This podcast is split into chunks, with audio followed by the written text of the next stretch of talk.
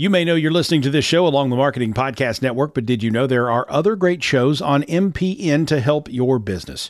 Christy Heiler hosts a fantastic podcast called Own It. Christy, tell us more about the show. Own It is all about celebrating women and non-binary advertising agency owners. We talk about buying out of the Boys Club of Advertising because less than one percent of ad agencies are owned by women. And where can people subscribe? You can find the podcast at until you own it dot com. We're also on the Marketing Podcast Network at marketing podcast dot net. And of course, you can subscribe wherever you get your podcasts. You heard her. Go subscribe. This is the Marketing Podcast Network. Stories influence, teach, and inspire us. But what about the storytellers who create them? Uncorking a Story profiles storytellers to uncover how their background and life experiences influence the stories they create. We learn what motivates them, their path to success, and what fuels them to keep creating. It all starts by asking one simple question: where does your story begin? Welcome to Uncorking a Story. Now here's your host, Mike Carlin. Well, hello, and welcome to Uncorking a Story. I'm your host, Mike Carlin, and today I'm pleased to introduce you to Audrey Carlan. Audrey is a number one New York Times, U S A Today, and Wall Street Journal best-selling author. She writes wicked hot, wicked hot. I had to put my, uh, what is that? Not Massachusetts. It's more of a Rhode Island accent on there. Wicked hot love stories that are designed to give readers a romantic experience that's sexy, sweet, and so hot your e-reader may melt. Ah. Her work includes the worldwide phenomenon Calendar, and she joins me today on Uncorking a Story to talk about her career and latest books, The Marriage Auction, Seasons One. Uh, I'm sorry, The Marriage Auction, Season One, Volumes One through Four. Uh-huh. Welcome to Uncorking a Story, Audrey. Thank you. Isn't it fun that we both have a similar last name? Mine's Carlan and yours is Carlan. I know. And people people get my name screwed up all the time because it's O N, but it's pronounced I N. So people tend to like put new letters in there that don't exist, like Carlton yeah. or Carlson, because they want to make they want to have it make sense in their mind because they can't yeah. wrap their head around Carlan. I kind of wish like, who you know, When when the Irish side of my family came over, you know, through Ellis Island, I kind of wish they spelled it a different way. But, you know, what can you do? Exactly. Exactly. We can't. You know, there's not much you can do when it comes to that. Not much at all. But, Audrey, I have to ask you as my opening question, which is the same opening question for everybody, which is where does your story as an author begin? My story as an author begins actually later in life. I didn't per- per- publish my first book until I was thirty-four. So I had read um, Fifty Shades of Grey, actually, like many erotic romance authors. And I um, always had a love for reading, obviously. I read a lot. You can see my bookcase in the back. I um, read Fifty Shades, and it was my first romance, to be honest. I used to read just thrillers and women's fiction and self-help and all the, the normal stuff. But I read Fifty Shades of Grey, and I read about the author, Erica James, and she was a mom of two boys. I'm a mom of two boys. She worked in the corporate world and wrote at night. I was like, wow, what an awesome woman. And she was able to tell a story that made people feel something very strongly. And so I remember distinctly reading it, all three books, and then immediately reading it from front to back again. Yeah. And I thought to myself, you know, if this woman can write her story at night when her babies are sleeping or in school or whatever it is, why can't I? And I chose that moment to enroll myself into online writing courses. And I did those online while I had small babies. And then I would write at night when they were in bed. And instead of trying to get an agent or um, a publisher, I self-published on Amazon and used a system that produced the books throughout. And then I was picked up by a publisher after about mm, six books and maybe six months into Calendar Girl, which is the big the big uh, seller that I've had worldwide. Yeah. So, yeah, it was kind of one of those just very organic, very just like the universe spoke. I listened, and it has been a nine-year career for me now. I've started working full-time as a writer probably two years out of of publishing, and I never went back. Well, prior to like being thirty-four and reading Fifty Shades, Mm-hmm. Did you ever think to yourself, hey, I, I want to write a book someday? Or was this really just inspired by, you know, the E L. James story? Well, I think that every writer wants to write a book, but they don't have faith in themselves. They don't have that maybe support system that lifts them up. I would write fan fiction and things like that for fun. I would read and gobble up books. So writing and reading have always been part of my life ever since I was a little girl. It's just a matter of putting it into a different context. And I think that that reading those books kind of just made me think, wow, I could, this would be fun. I want to try to do this. And so I wrote my first book. I must have rewrote that book five times. I, I can't, and I didn't even produce it first. My first book, I did not publish until the fourth book I published because it wasn't ready. It was like a lot of people who write their first book don't even publish their first book because it's, that's your learning ground. That's oh, where yeah. craft starts, you know, that's where you write garbage and learn how to rephrase it and, you know, work it, work it into something that's actually good. So, oh, I mean, I, I have two manuscripts that will never see the light of day because oh, they, you should go back to them. Go well, back to them. I don't know. A lot of attention. See what happens. You're a different person now. Yeah, maybe. I don't know. We'll we'll see. But they, there was like it was like my first my first try at writing, and I even hired an editor, did the whole thing, you know. Yeah. But um, yeah, I just kind of were like, you know what, writing a memoir at thirty. Yeah. I was like, what the fuck have I done? You know? Yeah, exactly. Maybe you should twist it into a um, fictional story versus a memoir. Right. Make well, actually, I did, I did repurpose. I did repurpose the second one of those to to be a key um, sort of key flashbacks in in a book that I later did publish. Oh, good. Um, yeah, good. So I did, I did use it. Uh, the other one, you know, I don't think it'll ever go anywhere, and I, I don't need it to, you know. Right. But it was it was for you. It was for you. It was for me. It was for me. That's exactly Perfect. Right. Absolutely. Exactly. Some things I write, I'm like, well, I don't feel like this is the right time for this, or this isn't the right, you know, era of this type of writing. A lot of times, you'll find that you might be inspired by something, but the market isn't.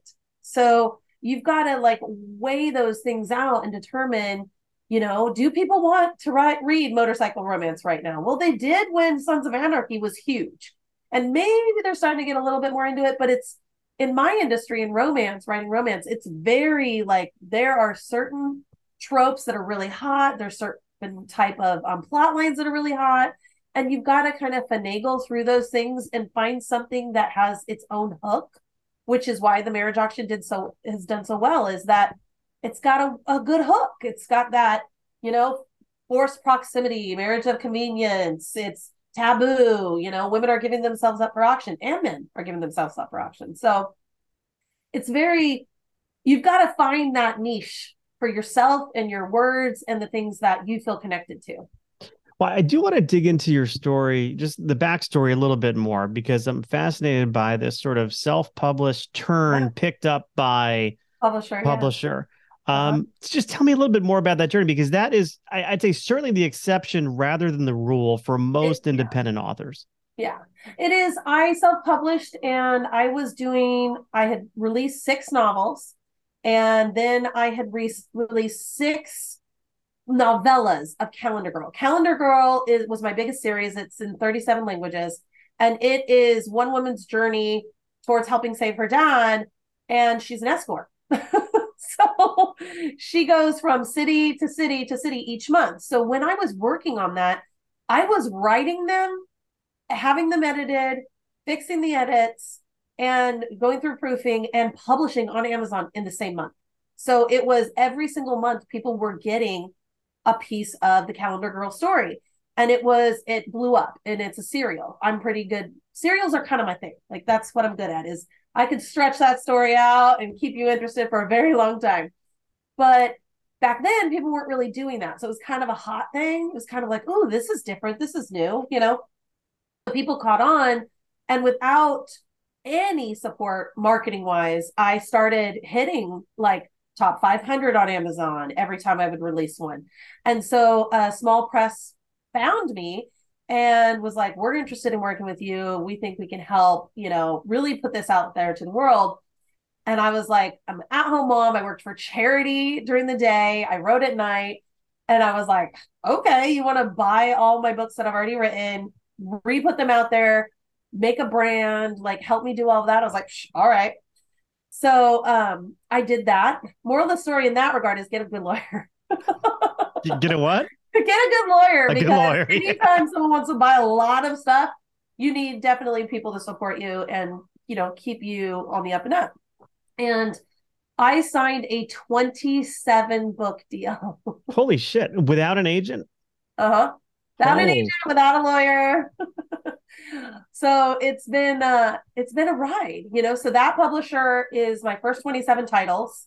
And then I have some indie published products after that, that I just did on my own, because when you start working with a publisher or other publishers, there are different things that they're willing to allow you to do leeway wise, like tell the story you want to tell. Some publishers are like, mm, we don't condone cheating. We don't condone this or that. We don't want to talk about um, like political things. If you mention like the Me Too movement, they're like, eh, let's pull that out. You know, things like this. They, they don't want to have controversial things. So I like to teach life lessons in my books, and I like to talk about the difficult things, and especially women going through domestic abuse and surviving that and coming out on top and being, you know, living their best lives.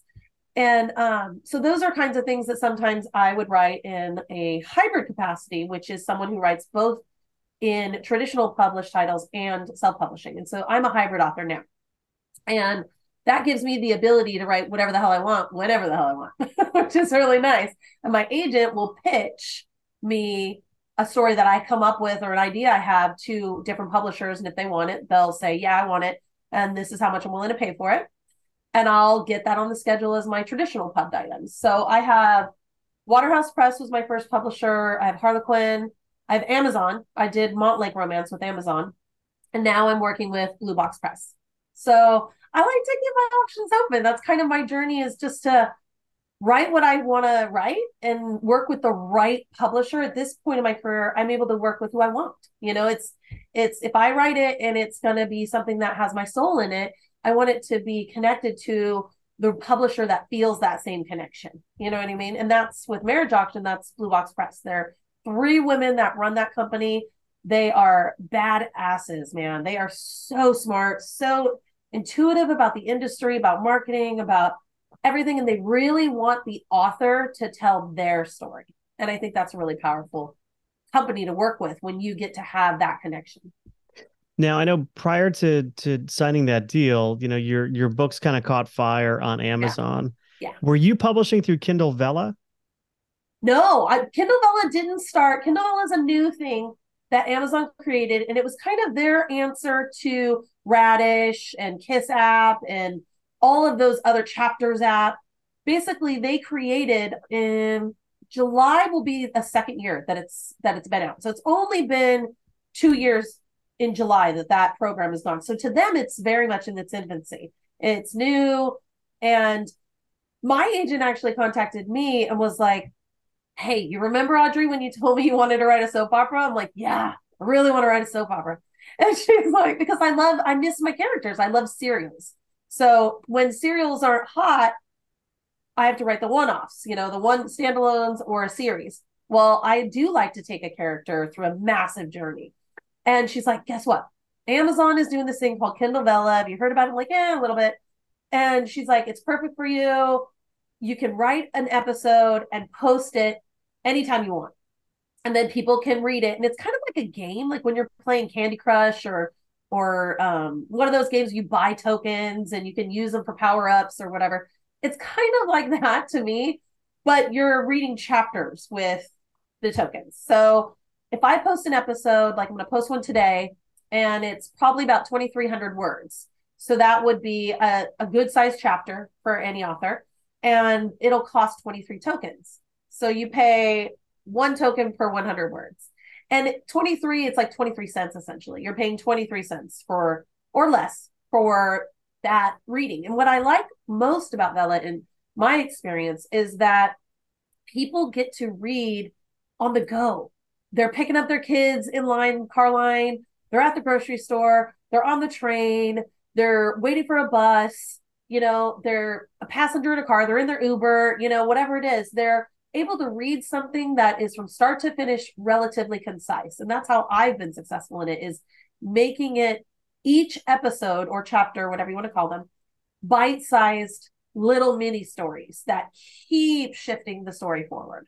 And that's how they get, that's how they get people on this program. And it's really cool because a lot of people are writing their manuscripts essentially as they're posting them, which yeah. is fun, but you have to be, you have to be thoughtful about the way that people are reading it. Because if it's just a filler episode, those people could bail so fast. There's so many stories to read. So you have to be really thoughtful about entertaining the reader in every single episode. Yeah. I, I'm, I'm sure my listeners are curious, especially those who are independent authors themselves. How did you find your audience, or did your audience find you? Because that that's really the key for you going, you know, getting a publisher interested is, hey, yeah. you've got this audience behind you. You've built this, you know, this yeah. network, this platform, these readers. How you did have you to brand? You have to build your brand for sure. And that takes a lot of time, energy, and effort and contribution of yourself. Like, you have to really put your all into building your brand. I worked with my first publisher. We decided on things like, I mean, you could do the normal minutia things like font. Font's important. Like, if you see on this book, I mean, other the readers can't, it's pretty big that it says Audrey Carlan. My other ones, it's even bigger. So when I started, I was the brand.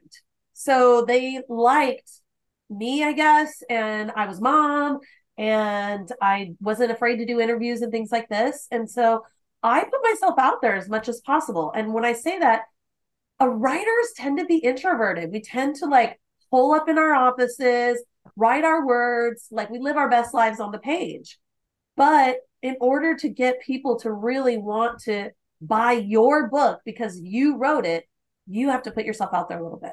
Yeah. At least in my experience, you know, it, you have to be willing to sacrifice your time, your events, things with your family. Like, I was grinding so hard, Mike, like, oh my God, I can't tell you, when you're trying to be a mom and you're trying to write and you're trying to publish, and, but you also need to do weekly lives with your reader groups on Facebook, and you have to go on Instagram. I have all the social medias. I have TikTok now. I do a lot of TikToking. It's putting yourself out there and being willing to let people see that vulnerable side of you that really helped me build my brand, because I'm not trying to get the eighteen year olds in, in high school reading my books. I'm trying to get the women that are in their twenties and up to really connect, because that's the era of my books. That's who I'm writing for. And if you find your audience, it's kind of going to be based on what you write, how you connect with them and talk to them, and how you put yourself on the page. And you keep doing that until that audience that suits you just gets bigger and bigger and bigger and bigger. And then it starts getting worldwide, you know? That's how it yeah. works for me. Yeah, I mean, I think a lot of authors, and self-included, you know, we, we do our publicity, right? So we we do, we we go on podcasts, we do our book signings, we do events. Yep. One thing that I think maybe some of us struggle with more is sort of engaging that audience on a very regular basis. So doing those Instagram lives or those yep. Facebook lives, or even newsletters, yeah. you know, because for, for even if you're traditionally published, you are kind of, you have to think about running your, your writing career as it is a small business, and, and put it's together a marketing plan for it. Yep. Well, and also just because you have a publisher doesn't mean they're going to spend a lot of money on your product. If that's not part of your contract with them, they will do the normal means. They will put it out there and let people pick it up or not. They, it's just, they expect you to do a lot of marketing. And I think that a lot of authors are very uncomfortable with being in front of cameras, being in front of the audience in a way that makes them vulnerable. And that's right now in this era, in my opinion, that's going to be a hindrance. You've got to work towards, you know, do things that you're uncomfortable with. Try, you know, just really connect. And if you don't want to put your face, then come up with something else that works for you. Show your books without your face. You know, I mean, I watched this gal on TikTok that's a narrator, and she doesn't want to share her face. So she literally wears a mask and does TikToks with a mask on that you can't see who she is, but you can hear her voice because What matters to a person is that her narration is awesome. So she doesn't want to be known for her face. She wants to be known for her voice because she na- narrates books. That's her job. Yeah. And I thought that was a really cool, clever thing to do. How, how did you know that you had a knack for writing erotic fiction? Um, cause I'm just oh. going back, I'm going back to this. Like you read Fifty Shades and a lot of us yeah. did, and I certainly did. Yeah. And I tried under a pseudonym. Okay. um, and the feedback I got from one of my early readers was, have you ever had sex with a woman before, Mike? Yeah. Um, it's men and women have very different thinking patterns. Men, in my opinion, this is personal opinion, men are more about the action and women are more about the feeling. Mm-hmm. So, and the emotional connection behind the act of sex, whereas men are more focused. And that's not a, oh, I want to rut and, you know, caveman. It's not like that. It's more like men are just really focused on the act of, of having sex versus a woman who's maybe making love. You know what I mean? It, it it it can be, I mean, it could be all those things. It could be, you know, screwing. It could be, you know, porno style. It could be, you know, just absolutely beautiful and flowers and rainbows. But what you do in a book is you focus on what that character is feeling and where. So it's not necessarily, you know, oh, he kissed me this way. It's our tongues danced, you know? It's, you know, shivers. I've got, you know, um, he, you know, lightly touched my arm and sent shivers down my spine. So it's like making those connections to that person's touch to the woman's experience is what's really important in erotic fiction. And I don't want erotica. Erotica is about getting off. That is dark romance. There's a lot of erotica. Um, things like Anne Rice did a lot of erotica. Um, But what I write is erotic romance, which romance is the key. If there is a love story, if there, because I believe love is erotic, like all love is, you know, if you're with a, your partner and you're getting intimate, that is erotic. That's hot. That's fun. It's exciting. It's whatever it is. And we can't deny that that is occurring because we wouldn't be doing it if it wasn't. Right. So, like, sex is really, really a thing that everybody does. And if they're not, I'm really sad for them because they should be. But it's, you know, erotica is about getting off. Erotic romance is about graphic depictions of sexual acts in order to create a feeling within the reader. And that really works. I mean, it works for me. It's, I like people to go, wow, that was a hot book. I want to go have fun with my husband or have fun with my wife and be like, man, that Audrey, she, you know, took me on a journey. And a journey is like, every person's life. That is your journey. You know, yeah. If you're reading a book, it should feel no different. But how did you know you were good at it? I'm, I'm just curious about that. Um, I think that whenever I started writing it, I, first of all, if you want to write anything, read a shit ton of it. Like overload yourself on the, the vibe, the, what is happening in that type of genre for yourself. And so I read a lot of erotic romance and was like, no, this is for sure what I'm going to write. But I wanted to do it in a way that wasn't filthy. I'm not against filthy reads. I love a filthy read. I read alien romance is one of my favorite things right now. And it's filthy. It is dirty. And I love it. It's great. They're blue. They're horned. They got tails. It's like crazy. But I'm like, oh, let's read this. This is silly as hell. And But it's awesome. It's fun. And it's a different world. And that's what reading is supposed to be about. Escape and experience and, you know, stroking the muse and all that. So for erotic, I just decided that there were going to be certain things I wouldn't say or do in my books. And I decided that I would write erotic stories that were realistic. So if you read one of my sex scenes, most of them are something you've done yourself. You know what I mean? But you're getting to like have that memory of it, or it's striking that normalcy. You can imagine yourself doing that. So that strikes that feeling within you. But I knew I was good at it when I was told by my beta readers, my friends, my editor, like, damn girl, like lean into this, like, this is good. And that's just kind of what I kept doing is what I was reading was what I wanted to write. So I focused on really studying all the books I read, you know, Fifty Shades, Sylvia Day's Bared to You series is top five reads ever. I read so many things like that to truly find my fit. And my fit tended to be realistic love stories that had a journey, that had sisterhood, that the reader could learn a life lesson as they were learning this journey. You know what I mean? Taking this path. And that's kind of what I focus on. Yeah. Um, well, what can you share with us about uh, the marriage auction? Okay. So the marriage auction is serialized story fiction about four couples that four women put themselves up for auction and four bidders purchase them. And it's all consensual. Consent is a major thing for me. Basically, the first one wants to change her life for her and her sister, grew up, you know, it's very stereotypical, you know, grew up in a trailer park, is a stripper, you know. I wanted to have that little bit of a grungy character, but her whole reason for doing it is because her sister is like a genius. She's so smart. They've had this horrible, horrible life backstory. It's really dark. And they lift each other up. And so her whole goal is to provide her sister with the money she needs for college and changing their lives together so that they can live this whole great life. Another one is on the run, and she has an ex-boyfriend that's super rich, and she has been hiding from him. And what's the best way to get under one rich man is to get under a more powerful rich man in her, in her experience. So that's her goal. So that story blows up. And it blows up because that her ex is really a bad guy. And then I've got two sisters who live in Montana, cowgirls in a way, and they have different reasons for, um, well, they have the same reason for entering themselves into the auction is because they want to save their family's land. And I kind of took the Hatfield and McCoy's approach, which a lot of people maybe on your audience won't know the Hatfields and McCoys, but they fought for land. And basically it's generation and generation of those two families that are neighbors falling for one another and things going terribly wrong.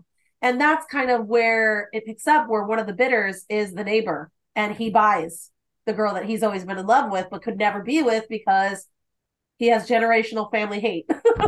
So that is the frenemies to love or enemies to lovers. And then I've got the younger sister who left a man, essentially, you know, dropped her engagement to him to do this and help the family. And that whole situation has to run its course too. So they all have different reasons. And then the bidders, you know, I've got a widow, I've got a single dad, I've got the neighbor who's always loved her and now this is his chance, you know? And then I've got um, two identical brothers vying for the same woman. And she has to pick which one she wants to be with. So it's, it's a lot of basically taboo. And that's kind of the hook, is that you're going to get some crazy shit happening. And it's an, it's an adventure. It's very much take this adventure with us. It has um, eleven characters if you include the madam of the auction. And she, she, people love her. They, because she's just cool as hell. And she connects with each one and kind of follows along with their journey. And so you get to experience essentially someone doing something very taboo and taking that all the way till when they get married and their families are involved and what happens on each journey. And every single episode just keeps moving you forward. Yeah. Um, I mean, this, this idea of a marriage auction, how did that come to you? Because I mean, it sounds, I don't know, somewhat maybe tawdry, dystopian yeah. or yeah, it sounds something like, whoa. yeah. Hey, it's very, you know? yeah, it's very um, taboo. That's what I like to call it, just taboo romance. And it's one of those things where I wanted to play with a woman choosing this path and doing it for a lot of money and not feeling guilty for that, and why she did it. Plus the bidders. Like I, I love that kind of like, you know, on, on um, Netflix or Hulu or whatever, they have like uh, Love at First Sight or The Bachelor and all these people, because love is what everybody's searching for, but not everybody's going to get it. And it's a, a standard thing that everybody wants. Everybody's intrigued with. We watch all of these romantic reality shows. And I was like, well, what if I made it like a T V show, but in a book format? So this is perfectly laid out for like a Netflix original or something like that. So each episode, start and finish, will give you a good dose of something massive through the story as you go, whether it's a character arc, um, a sex scene, um, a fight scene, an it, a, a, a plane blows up in one of the episodes, a house is on fire in one of the episodes. Like, there's a lot of crazy shit happening.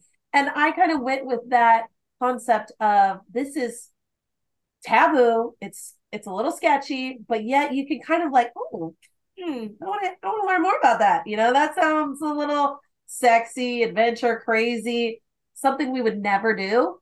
And that was the appeal for me, is writing some, making something that shouldn't be right. Right. Right. I mean, it, it does sound like there's certainly some, some empowerment in there. Absolutely. Uh, for the female characters, because it's their, they're not being thrust into this. Nope. You know, it's not like the Hunger Games where somebody has to no. volunteer as tribute. No, not you know, even. And even the bidders are there for a reason. You know, the two twins, they're in there because their grandfather left them an inheritance, but said the first one who wins it, who gets the um, governing percent of the companies of their withholdings, will, has to be married. And so it's kind of one of this, like, they've been thrust upon this, like, oh, we're twins. I want to, I want to take over the company. This guy wants to take over the company. So they're kind of battling, and now they're battling for the woman too. So it's all drama. It's all about the drama. Like, what kind of conflict you can put in there, what kind of love arcs you can put in there. The emotions are intense, and it all works out in a happily ever after. I always write happily ever afters, but you got to take the journey to get there. Yeah. That sounds uh sounds very intriguing, and they all You're came like, out on the same. Now I want to read. I know I'm gonna I'm gonna have to uh, you know block off some time, because there's not one, but there's four of them that all. Well, came. It is a journey, but like I said, the the reason why this is such an ideal binge read is because, for one, you don't have to wait. It's already out. We put all four books. It's like four hundred pages a piece of awesome, and you are taken on a journey, and you could put it down and come back to it two weeks later and be like, ah, I know where I'm at. You know, it's, it reads like that because I did it on Vella first. So I published this for a year and a half on Amazon's Kindle Vella because I wanted to really give that program a chance and try it out. And I succeeded in it. I was number one for most of the time. I've been number one on that. I think I'm number two right now because I haven't posted another episode. Anybody can get a chance on Kindle Vella to be number one. You just have to keep posting, keep writing. It's a fast pace, but I also refuse to post anything unedited. I just won't, you know, diminish my, my stories or my brand. So I make sure every single episode is edited before it's loaded and in pretty good quality so that, you know, if people are going to pay for it, they're going to pay for a good product. Did you have to change anything going from Vella to kind of putting it in, you know, long form, book form? I um, did not, but I added ten percent more content to each book just for the readers, because I wanted to, if they're already purchased it in Vella, I'm like, if you, yeah, you want these on your shelfie, that's cool. But I wanted them to have more, you know? So I went through and added ten percent content to every single book. So it's like essentially writing another book in there. And so they get more, which is fun. You can do more deeper sex scenes. I can add to conversations to make them a little bit fuller, because in Vella it's very fast paced. If you put too little, people get bored. If you put too much, people get bored. So it's got to be moving very quickly, action, action, action all the time. What What's the sort of rule of thumb or average word count for a Vella story? It can be at minimum six hundred words, and then I think at maximum five thousand. I would not oh, wow. personally go to five thousand. I have gone to three thousand. But that's like in episode one hundred where everybody's already in, they're committed, and it's like a Madame Alana episode. So it's like a special episode, and I'll put a fatty in there. But normally I try to stay around two thousand to twenty-five hundred words. That's my sweet spot, about twenty-five hundred. Okay. And that, that feels like maybe an average chapter length in a book yeah. or. Yeah, absolutely. Right. But they're absolutely. Not chapters in the sense that, I mean, they have to be complete stories. Right. Well, or... ish. It's a scene. I, I think of it more as a scene. Each episode is a scene. And that scene needs to feel complete in order for the reader to have fulfillment in reading them. Okay. You mentioned, you know, you could actually see them sort of, you know, chapterized or serialized on, on the screen. You mentioned yeah. Hulu, Netflix. Yeah. Is that is that in the works? Is is that? It, my agent is always working on that, of course, but it's, we've had some interest, and we'll just see what happens. That's kind of where we're at right now. Is I would love to see a Netflix original or a Hulu original Amazon Prime original. I want it to be an original only because I feel like I would have more involvement in something like that. The second you start going big picture, I'm, it can be a little bit scarier. So I've had one of my books turned into a movie, and um, it was this one, actually. Resisting Roots. Ooh. It was by Passionflix, which is a streaming service. This is um, Elizabeth Posey was the actress, the uh, main character, and Lou Ferrigno Junior, um, who's in oh the, the uh, Incredible Hulk Junior Junior Incredible Hulk Junior, but he's also in Outer Banks, and he was on SWAT, and so he's a cool, super great actor, super cool guy. This was his first romance lead, and it was really fun. It's on Passionflix, which is a also a subscription service that's like a streaming. So they turn books into movies. They turn romantic books into movies, and they chose mine, and it was awesome. So how involved were you in that. How involved were you in the screenwriting process for that? Were you did you did you try and do that yourself? In the script. I was not involved in the screenwriting per se, and then I moved to Georgia for a month for the filming of that, just to be a part of. I wanted to experience it, you know, live your best life, trying out this thing. So my husband and my kids were really supportive of it, and they um we went to Georgia for a month, and I got to see on set and hang out with them and talk about design or or their outfits or what they would say. Because with Passionflix, they're very big on being as close to the book as possible without it being cheesy. Because you got to remember, when you're saying things like, "You're mine," that really doesn't play well on T V. You know, it's it doesn't, you know, or like, "I'm going to be so deep inside you." Like, you don't want to have that, you know, on the screen. You're like, "Oh, that's cringe," you know? So they had to change, you know, language and things that you would say to excite the reader to excite the viewer. And that was really cool. Plus, even though I write erotic romance, I'm a very, you know, modest gal. And when I had the first conversation with Tosca Musk, um, it's Elon Musk's sister that owns Passionflix. And that's who did my book. So I'm talking to Tosca. First question she asked me, "Okay, so how much nud- nudity are we going to have?" And I was like, turned beet red. I freaked out. I'm like, I want no part of this conversation. So were you on the set when they were filming love scenes? I refused. I they, I was allowed. You can, it's um in the, it's like the Screen Guild, you know, like um there's some kind of body that governs this process. So when you, Screen Actors Guild, I yeah. think it is something like that. Zach, so yeah. they have rules about that. So the um, creator can be part of it, as well as just the minimum, you know, skeleton crew. Uh, but I did not want to, because I don't know. I wanted to be surprised, and um, I also wanted it to be less visually erotic, more emotionally erotic. So that's kind of the effort that I took whenever I worked with them and said, let's make this more fun versus more like Fifty Shades. Let's do it more like Notting Hill. So, I mean, was it mission accomplished? Were you happy with the way it turned very, out? I was very, very happy. I just think it's such a cute, it's very much, it almost is like a romantic comedy, which is really fun for me. It's definitely a chick flick. I, I mean, of course, my husband watched it and other people in my life have watched it, but I feel like it's a feel good chick flick with with with some spice. It was yeah. good. I thought it was really good.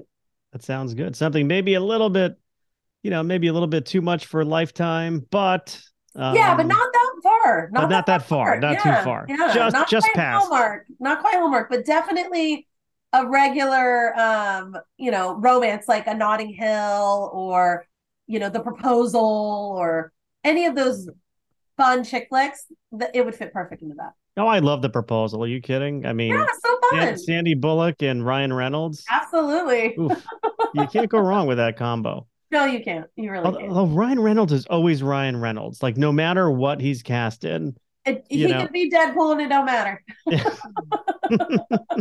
like, well, awesome. One of the ways I, I like to get to know my guests a little bit more is through pop culture. So I'm curious, okay. Audrey, um, when you were growing up, what were some of your favorite things to watch on T V? When I was growing up? When you were growing up. I mean, obviously, I watched soap operas with my mom because that's Which ones? what you Which did ones? when you're a Gen Xer, your mom, Days of Our Lives. Oh, your Days. Days okay. of Our Lives. I was infatuated with that. Marlena Evans and all her mi- different men that were the same man, but not.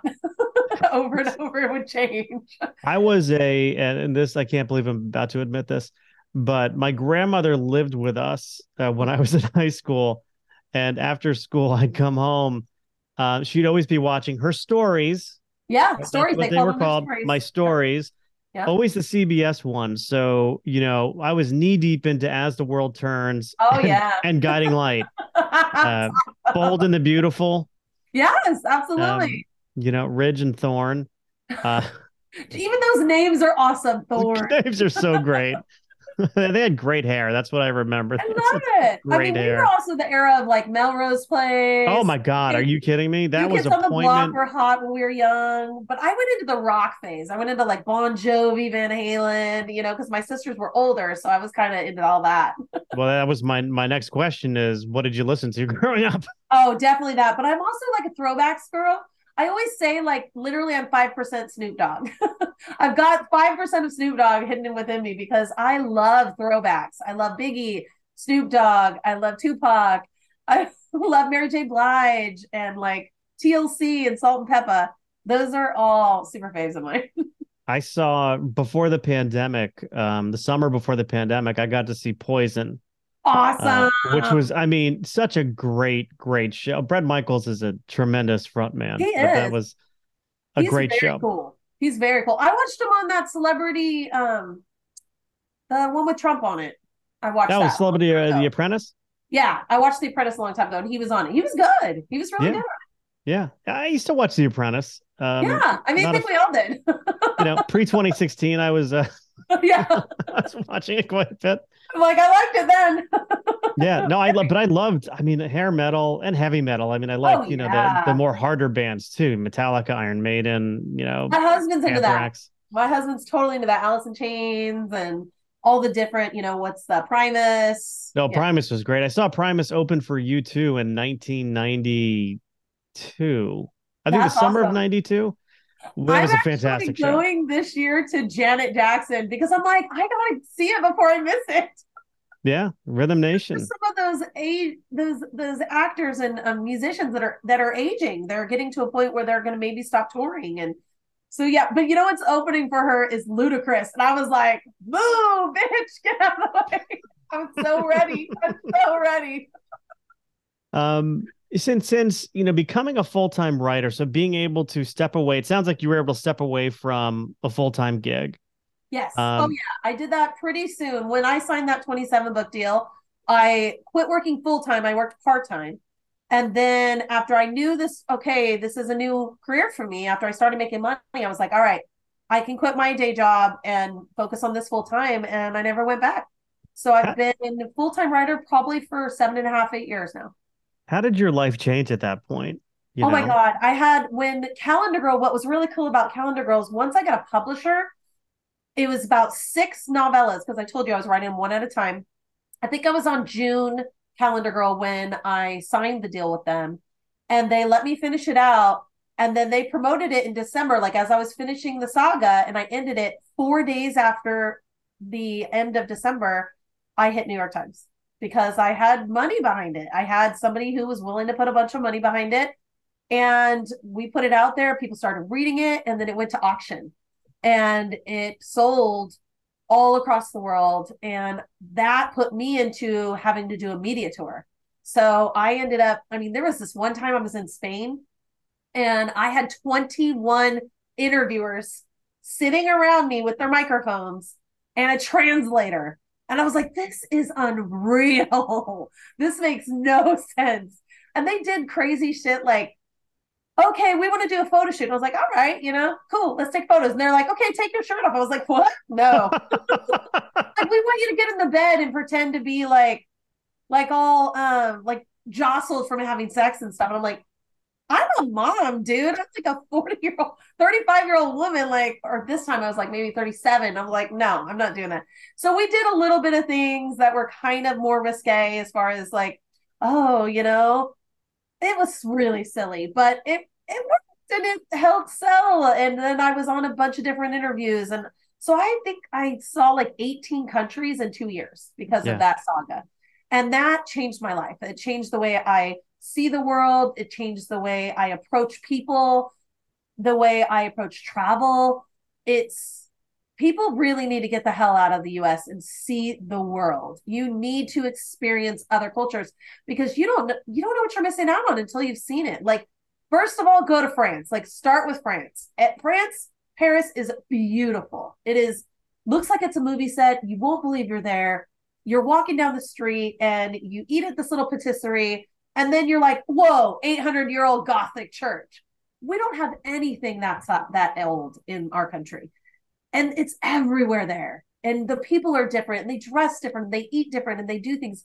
And it's fun. And it kind of makes you one of those people who understands others better, I feel like, because I've had that exposure to other cultures. I would imagine just being able to free up your mind by by not having to sort of, you know, work full time anymore and be able to invest, you know, one hundred percent of your time as a writer, but also having those experiences is some fuel for for future writing. For the work. Oh, yeah. yeah. I've written, I after Calendar Girl, I wrote International Guy because I went on that international tour and I gave of myself the experiences I had. I had the characters experience. So my goal was to just really show what the world looks like in these different places and the different types of things that are normal to them, the food, the dancing, the views. And that was really, really great experience to be able to share that with the world. Yeah. Um, if you had someone in front of you or someone listening and they came to you and said, Audrey, Um, I, I want to sort of follow in your footsteps. I, I want to be a successful author. I am publishing independently now. Yeah. What, what's some, what are some words of advice you might share with them? I would put a good amount of money into editing because your editing, it's key. Like the first thing a person reads from you needs to be accurate. Otherwise, they're going to start thinking you're sloppy and they may not come back. You have a lot of errors in your manuscript. It is, the reader is not going to stand for that because they can read something else for just as much money or just as little money and get a better product. Um, so have a little faith and value in your work and put your money behind where your mouth is and where your words are. Um, put yourself out there. Absolutely. You have to, add, and don't be, don't be afraid to ask your friends. Like I, when I started Vella, I was like, call my dad, all my sisters, all my friends. I was like, hey, you all got to download this Vella thing. Y'all got to like my episodes. Y'all got to fave it. You, I need this. Like, I need this. This is something I need. And then when it gets popular, you can do whatever you want, but help me, you know? And that's one of those things. All my friends read all my books. Even to this day, most of my friends read all my books. Right. And my sisters are like, when am I getting another chapter? So it's, don't be afraid to talk to the people around you and get that support. Find your people and have them gather around you. I have five beta readers. They've been with me probably five or six years now. They edit my, they don't edit, but they review my draft, my dirty draft stuff. Every time I write a chapter, they review it that night and get me feedback saying, oh, I can't believe this character did that. Or why did this person happen? So you've got to find your people and, and connect with them and really make it a, almost like a team effort when you're starting out. Create a Instagram, TikTok. BookTok is really huge, you guys. If you are not on BookTok, you are missing out. I'm not saying you need to specifically put yourself out there, but your books need to be seen. And the best way to get them seen is by putting them out there. So yeah, do all that. Editing, get your brand in place, pick a font, put it on your books and stick with it forever. You know, just stick with things. Make it your... your brand, like you are the book, and essentially as part of it. And if you could go back in time and give your younger self some words of advice, what would you yeah. tell your younger self, Audrey? Hire a lawyer. for the, for the multi, you know, twenty plus. Now, you're deal. signing a twenty-seven book deal or a four book deal. Have someone who knows the legalese behind it. Really understand what a copyright means. What you know. Um, you know, first right of refusal means, which, which is essentially, if you write something for a publisher and they have first right of refusal, that means your next product, you have to allow them to bid on it first. You don't have to accept it, but you have to allow them the opportunity to bid on it. And even if you don't want to work with them anymore. So it doesn't matter. There's things like that, that you, you don't want to get stuck into. You don't want to get it stuck in a low percentage on royalties, or for example, foreign rights are huge. Do not give away your foreign rights if at all, give away minimal percentages. Don't give away ninety percent at the get. You know what I mean? So it's, it, have someone look at your stuff for sure. It's, it sounds like you may have learned something the hard way.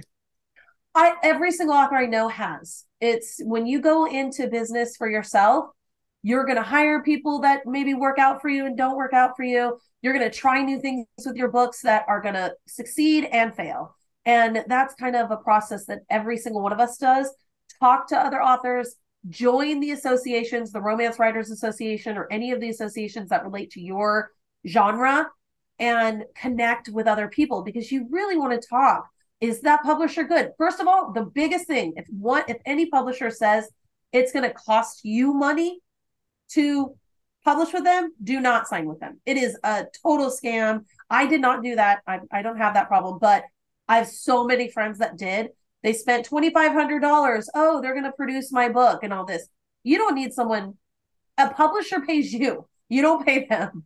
They take the risk of publishing your product. Otherwise, you might as well just do it self-publish. Yeah. Well, this has been very exciting um, and certainly yeah. educational.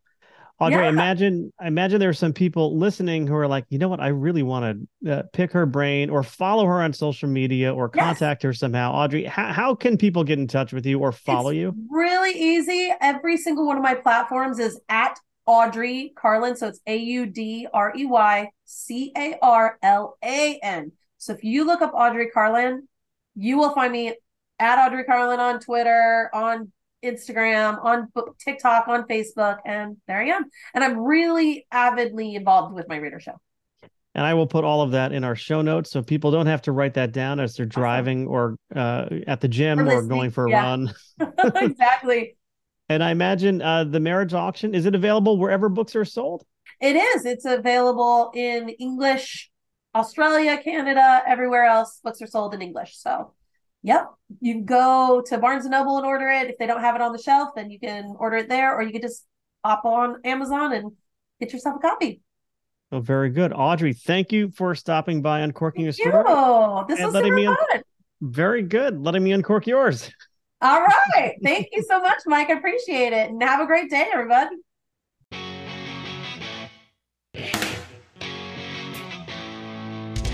Thanks for listening to Uncorking a Story. If you'd like more information about today's guest or to find out more about Mike, go to uncorking a story dot com. If you enjoyed the show, please subscribe, rate, and review us at Apple Podcasts, Spotify, or wherever you get your podcasts. Tune in every week to hear Mike Carlin uncork a new story.